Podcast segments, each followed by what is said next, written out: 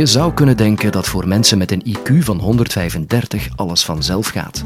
Ze moeten een les Latijn maar één keer lezen en dan onthouden ze alles. En ze begrijpen met een klein beetje moeite ingewikkelde formules. En toch hebben veel hoogbegaafden geen diploma. Professor Kathleen Vendricks heeft daar een simpele verklaring voor. Dit is de Universiteit van Vlaanderen.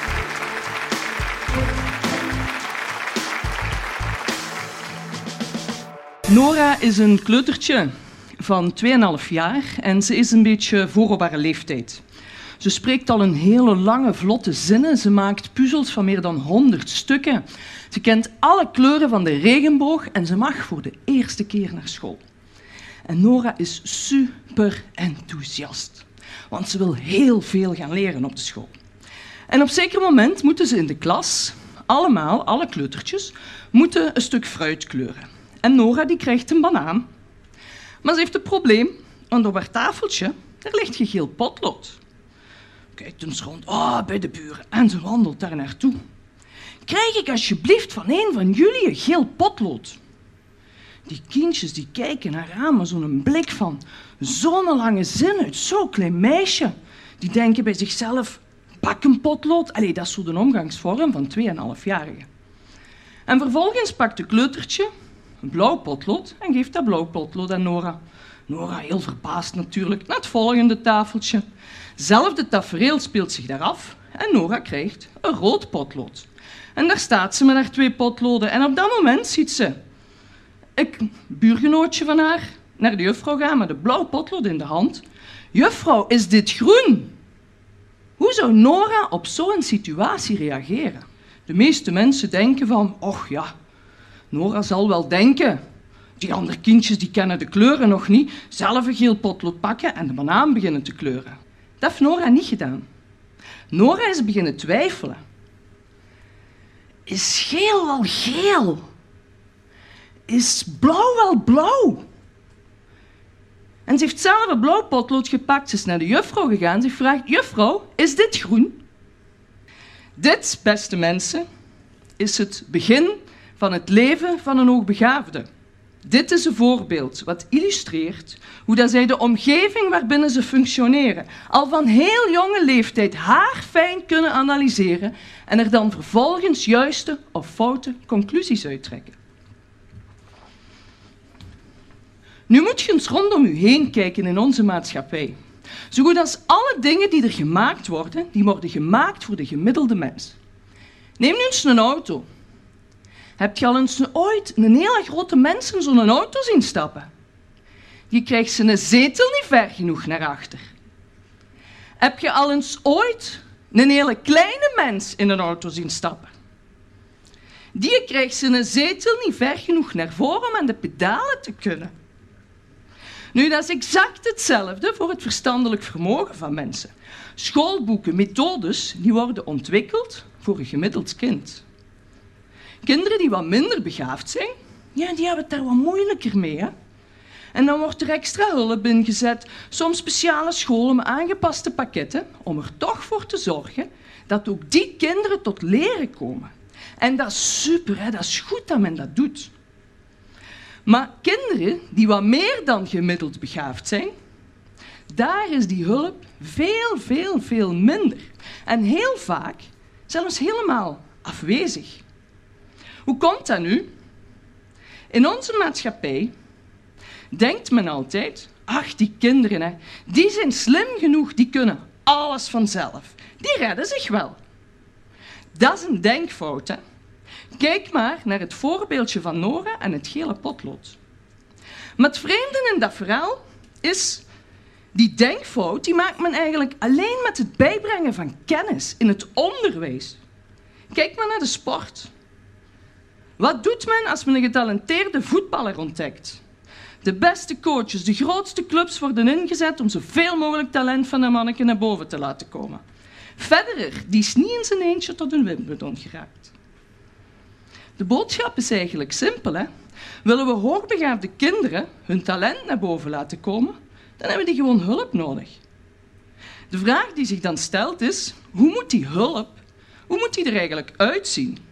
Nu, het antwoord op die vraag Daarvoor gaan we eens eventjes kijken wat dat hoogbegaafdheid eigenlijk is. Nu, de wetenschap is het erover eens. Hoogbegaafde kinderen, dat zijn kinderen die snel denken. Zijn kinderen die heel creatieve oplossingen kunnen bedenken, die ook heel intensief, heel geconcentreerd met dingen kunnen bezig zijn. Maar nu komt het, hè. Voor die dingen die hen interesseren. En als ze u niet interesseert, ja, dan is de kans groot dat ze ook geen inspanning leveren. Kan hun talent niet bovenkomen. Maar als we die drie dingen samen zien, heel snel denken, hele grote motivatie en een heel grote creativiteit, kunnen we heel knappe dingen zien. Hè? Robbie, zeven jaar, staat voor mij. Mevrouw, als jij de steeds zou veroveren, hè, hoe zou jij dat doen? Ik dacht, oh help, daar heb ik nog nooit over nagedacht. Boeit mij ook niet. Ik dacht, ja, ik ga, ga gewoon eerlijk zijn. Hè. Ik zeg, Robbie, man, ik heb daar nog nooit over nagedacht. Maar ik denk hè, dat jij dat wel al gedaan hebt. En Robbie begint 45 minuten aan een stuk, heeft hij mij bezig gehouden over hoe dat op de States gaat aanvallen. Hij ging beginnen met luchtaanvallen. Dat ging hem doen op de grote steden. Oh ja, veel schade. Dan komt daar het leger naartoe. Komen er allemaal hulptroepen naartoe. Mevrouw zegt hem, de rest van het land, dat is helemaal leeg. Dan ga ik beginnen met grondtroepen. Hè. En zo verder en zo voort. Draken, superbommen, gelijk de meeste kinderen van zeven jaar naar boven zouden halen, dat is er niet bij hè, voor Robbie. Maar Robbie moet wachten totdat ze 17 jaar is voordat hij voor de allereerste keer op de schoolbanken te horen gaat krijgen over oorlogsstrategieën. En waarschijnlijk weet hij op zevenjarige leeftijd al veel meer dan dat hij ooit op 17-jarige leeftijd gaat te horen krijgen. Conclusie is eigenlijk simpel hoor. Die hoogbegaafde kinderen die hebben een enorme leerhonger en die moeten we voeden, die leerhonger. En als we dat niet doen, dan komen die op een dieet. En is de kans heel groot dat we demotivatie zien en dan zien we hun talent niet meer. En om die leerhonger te voeden, daarvoor moeten we ze helpen. Dat zijn ouders, scholen die dat moeten doen. Dat is ook de reden waarom dat die kinderen wel eens versneld worden. Of waarom dat scholen verrijkingsprogramma's aanbieden of kangroeklassen, plusklassen inrichten. De volgende vraag die zich stelt is: vanaf wanneer zijt je nu begaafd? Daarvoor gaan we eens kijken naar de Gauss-verdeling van het IQ. En je ziet daar uh, achter mij, in het midden staat daar 100. Dat is het gemiddeld IQ van een mens. 68% van de bevolking heeft een IQ tussen de 85 en de 115. Helemaal rechts ziet je 130 staan. Als uw IQ hoger is dan 130, dan spreekt men over hoogbegaafdheid. 3% van de mensen is hoogbegaafd. Dat lijkt weinig, maar dat is zo weinig niet. Hè? Drie mensen op de 100 betekent eigenlijk dat in ieder klas wel één kindje ook begaafd is. Heel dikwijls stelt men ons de vraag: wat betekent dat nu voor een mens als je zo'n hoog IQ hebt? Wat doet dat met u? En wel, daarvoor hebben we eens een experiment gedaan. En we zijn eens gaan kijken, Lore, dat is een meisje van acht jaar en die gaat op schoolreis naar een pretpark. En we zijn eens in haar hoofdje gaan kijken. En we zijn eens gaan kijken naar de vragen en de zorgen die er bij dat kindje leefden. Loren is een hoogbegaafd kindje. Vragen van, als ik om één uur bij de juffrouw moet zijn en in zo'n groot pretpark en ik heb geen horloge bij, hoe kan ik daar dan geraken? Als ik geen plannetje heb van dat pretpark, ja, dan ga ik verloren lopen. Als ik nu in zo'n attractie ga, daar zijn er zo waar niks boven je hoofd is en dan gaat toch over kop, dan heb ik toch meer kans om daaruit te vallen. Hè? 30 vragen en zorgen om u tegen te zeggen, hebben wij uit het hoofdje van Lore gehaald. Wij hebben in diezelfde klas eens gekeken hoeveel vragen haar klasgenootjes in het hoofd hadden. Een gemiddeld kind heeft gemiddeld drie tot vier vragen en zorgen over dezelfde schoolreis. Mensen, dat is een factor gedeeld door 10. Wij visualiseren dat altijd als volgt. Hè. Eigenlijk zijn dat kinderen die met zo'n groot vergrootglas naar de wereld kijken. En dat heeft gevolgen als je dat doet. Wij zien bijvoorbeeld kinderen die een heel sterk rechtvaardigheidsgevoel hebben, die bezig zijn met wat eerlijk is, wat niet eerlijk is. Kinderen die voor zichzelf de lat hoog leggen, ook voor hun omgeving. Vraag aan een vijfjarige kleuter om de boom te tekenen, dan wil die een boom tekenen gelijk een echte boom eruit ziet in zijn tuin, met alle details erop en eraan. Slaagt hem daar niet in, dan is de kans heel groot dat hij er niet aan begint. Begint hem eraan en komt er niet uit gelijk het in zijn hoofd zit, dan is de kans heel groot dat hij twintig keer opnieuw begint. We zien ook kinderen met een heel grote gevoeligheid. Bijvoorbeeld aanvoelen van mensen. We zeggen altijd, die hebben zo'n scan bij. Hè? En die stellen eigenlijk maar één enkele vraag. Zegt die een mens die voor mij staat hetzelfde als wat hij denkt en wat hij voelt?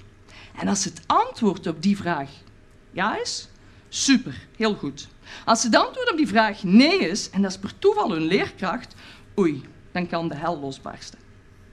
We zien ook kinderen die dat vergrootglas gebruiken en daarmee een heel kritische instelling naar boven halen, een heel onderzoekende instelling naar boven halen. Het zijn eigenlijk kinderen die niet klakkeloos iets aannemen. Hè? Je hebt een degelijke argumentatie nodig om ze te overtuigen. Waarom? Vraag die ze altijd stellen. Fien, drie jaar. Mama, als jij uit oma komt en papa die komt uit bommen, waar komt dan die eerste mens vandaan? Knap, hè? Op driejarige leeftijd vragen kunnen stellen waar een volwassene niet op kan antwoorden. Nu laat dat duidelijk zijn, dat vergrootglas, dat kan heel sterk zijn. Hè? Maar we moeten ze helpen om dat vergrootglas juist te leren gebruiken. Want als ze het niet juist leren gebruiken, zien wij heel vaak kindjes die daar sociaal-emotioneel een beetje door in de knoop geraken. In mensentaal gezegd, die daar eigenlijk ongelukkig van worden. Als Loren haar vragen en haar zorgen niet beantwoord krijgt, is de kans heel groot dat ze absoluut niet mee op schoolreis wil.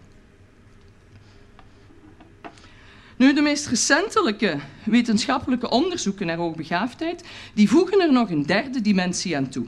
Namelijk, hoogbegaafde kinderen hebben nood aan het trainen van psychosociale skills. Wij noemen dat embodios. En ik ga een voorbeeldje geven om dat te demonstreren.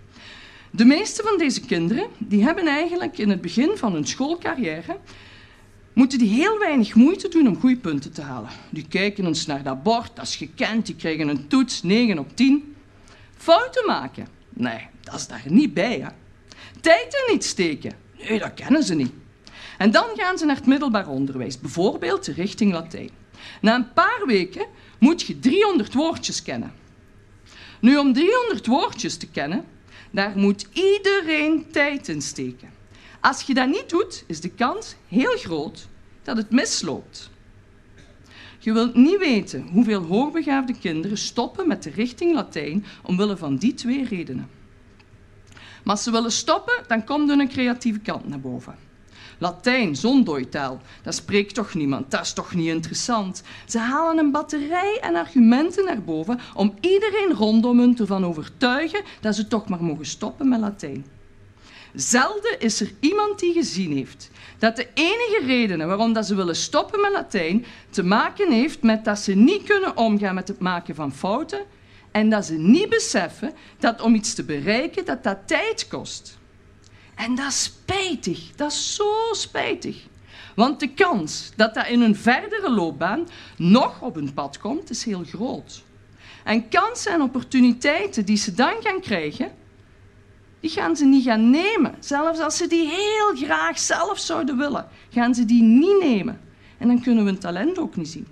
Dus die psychosociale skills, die moeten getraind. Samengevat, willen we zoveel mogelijk hoogbegaafde kinderen helpen aan een diploma, dan moeten we op drie elementen inspelen. We moeten hun een leerhonger voeden, dat is één. We moeten ze leren een vergrootglas gebruiken, dat is twee. En we moeten ze helpen met het optrainen van hun psychosociale skills.